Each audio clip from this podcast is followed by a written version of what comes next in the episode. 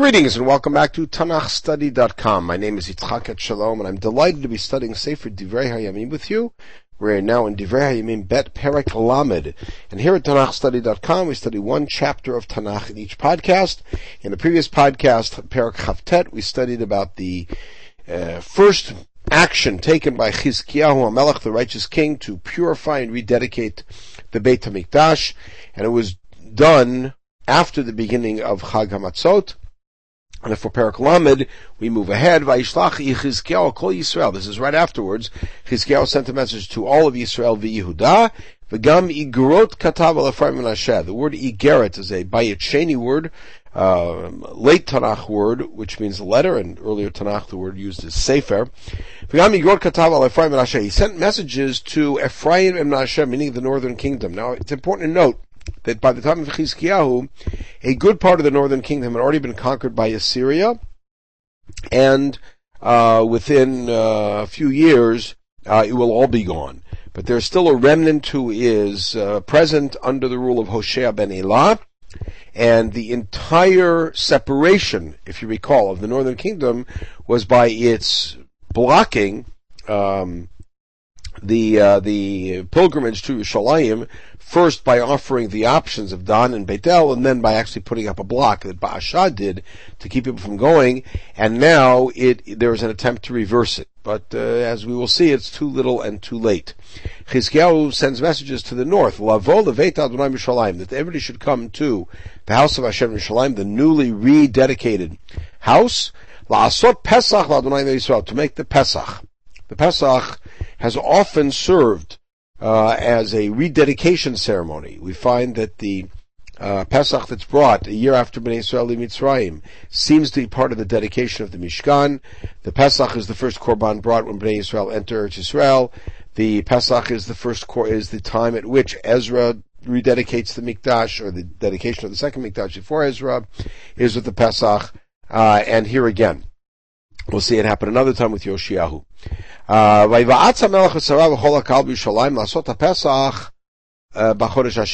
so the king and his council together take take uh, counsel uh, to do the Pesach in the second month. And you might think of this as Pesach Sheni, but it's not Pesach Sheni. As you might argue that this is like Pesach Sheni because the Avodah Zarah is considered like Tumat Mate and there was Avodah Zarah in the first month.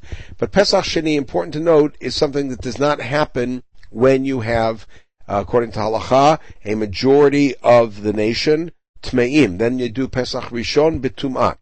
Here the Pesach Sheni is serving, the Pesach Bachodesh Hasheni is serving a very different purpose. I mentioned in the previous podcast, at the end of the two podcasts ago, that when Achaz died, that the Chizkiyahu uh, is presented as a king, the famous Tosefta, Masach Psachim, as a king who did six famous things, three of which the Chachamim approved of. One of them was burying his father in an ignominious way. And three things that the Chachamim did not approve of, and one of those was Iber Nisan B'Nisan.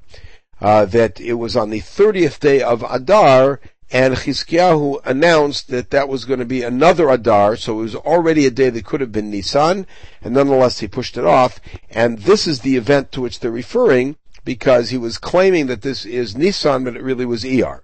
However, there is a whole other piece at play here. We have to remember that the northern kingdom, going back to its roots with Yeravam ben Nevat, Malachim Aleph, Perek Yod Bet, established a separate identity in three significant ways. Location, personnel, and calendar. The location of the Mikdash in Beit El and Dan.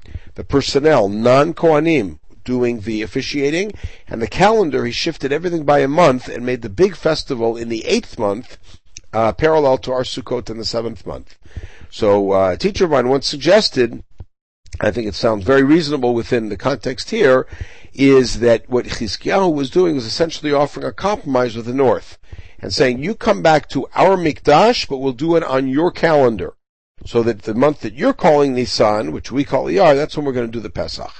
In any case, this was the Pesach they did it on the second month. They could not do it in its proper time.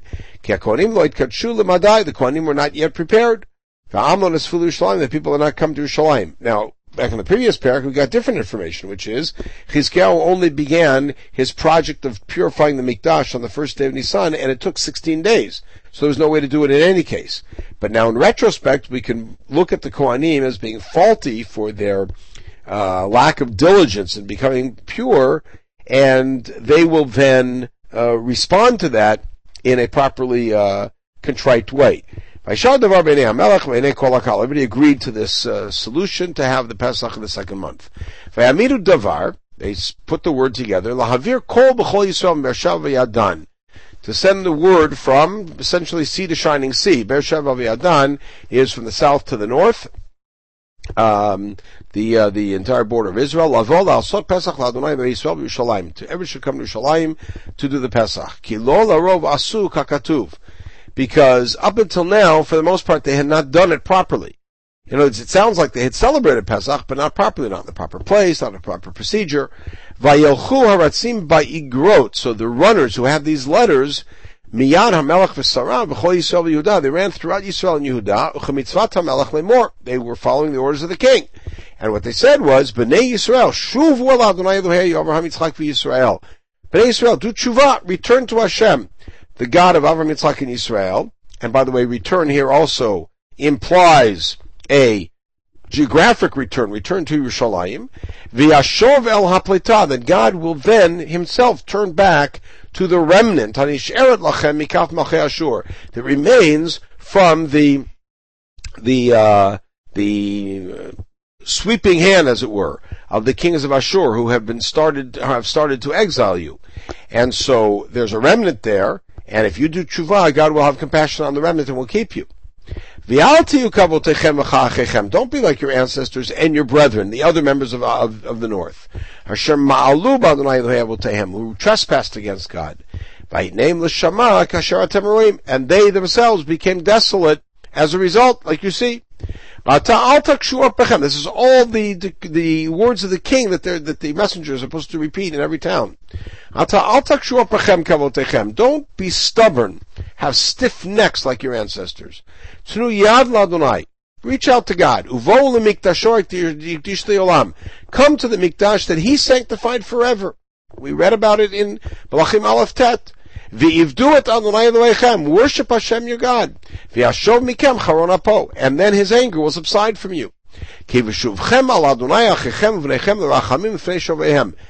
if you do return to Hashem, then your brothers and your children will all have, will all receive compassion from their captors. God will have their captors be compassionate to them.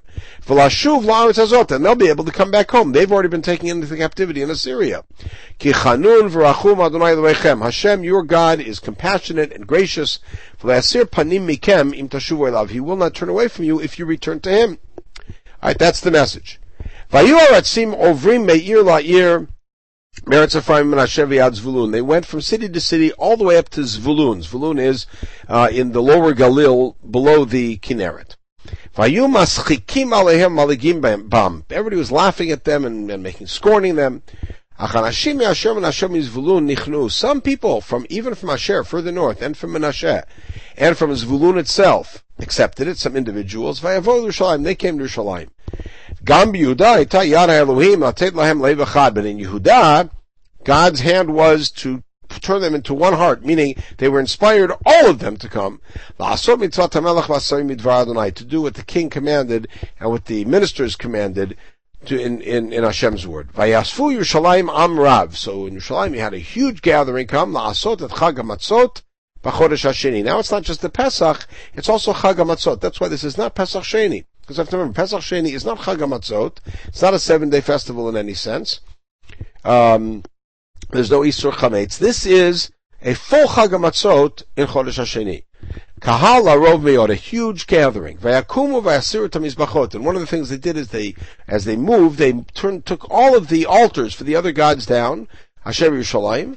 Them Mekatrote Siru, all of the vessels for offering incense to other gods. They got rid of. Vayashlichu Nachal Kidron. They threw it into Nachal Kidron there to be destroyed, we assume. Vayishchatu HaPesach. Then they came and they shechted the Pesach. Be'arba'asa l'chodesh hashini. Again on the 14th day of the second month. V'akohanim v'alvim nichlemu v'ayitkadshu. So we hear now that the Kohanim and Leviim were embarrassed and so they became sanctified, or shall we say they were embarrassed that they had not yet gotten sanctified till now, and that they were late in getting around. So the Kohanim and Levim evidently brought their own Korban Olah to be brought in the morning of the 14th, in order to, to sanctify themselves and to, to atone for their, for their laziness in not getting purified earlier. And then we come to the afternoon of the 14th. Then they stood in the proper place. Ketorat Moshe Ish as God commanded through Moshe. HaKohanim Zorkim et Adam. The Kohanim were doing Adam HaLevi'im. Meaning, the Levi'im were slaughtering the Korbanot. And the, the Kohanim were then accepting the Dam and putting it on the Mizbeach. Why were the Levi'im slaughtering the Korbanot? After all, the Israel owner of the Pesach could slaughter it. Because most of the people in the community, in the, in the Kahal had not themselves become purified. Now this becomes a problem because then they're not allowed to eat the Korban Pesach either. So the Levim stood in for the Shchita for all the people who are not Tahor, lahakdish ladonai.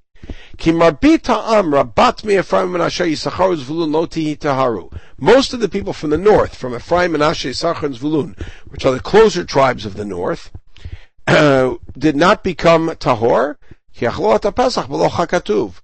and they ended up eating the Pesach that night against the way the way that the law says.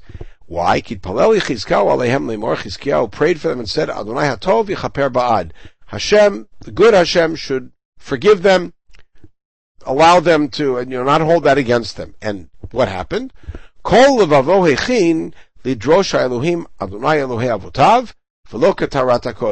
So he turned himself to, turned towards God, sought out God, and and accepted that they were going to do it not katarat kodesh, not in the properly pure way. God listened to Chizkiyahu and he healed the people, meaning he forgave them for that. So they made a seven day festival of Chag HaMatzot, Umhalalim ladonai yom b'yom halveim v'kohanim b'chlei oz ladonai. And every day there were the Levim were celebrating and the Kohanim with strong instruments. That's the cornets. So Chizkiyahu spoke to the hearts of the Levim who were learning and paying close attention towards their worship to God. ויאכלו את המועד שבעת הימים, מזבחים זבחי שלמים, ומתוודים לאדוני אלוהי אבותיהם. And for all seven days they were offering up offerings, and eating the offerings, and confessing before Hashem. ויבצעו כל הקהל לעשות שבעת ימים אחרים. And everybody there decided, we have to do another seven days, which parallels Shlomo's famous dedication of the Mikdash, Mikdash, seven days and another seven days. ועשו שבעת ימים שמחה. And in that case, it was seven days and then seven days of Sukkot, here it's seven days of matzot and another seven days.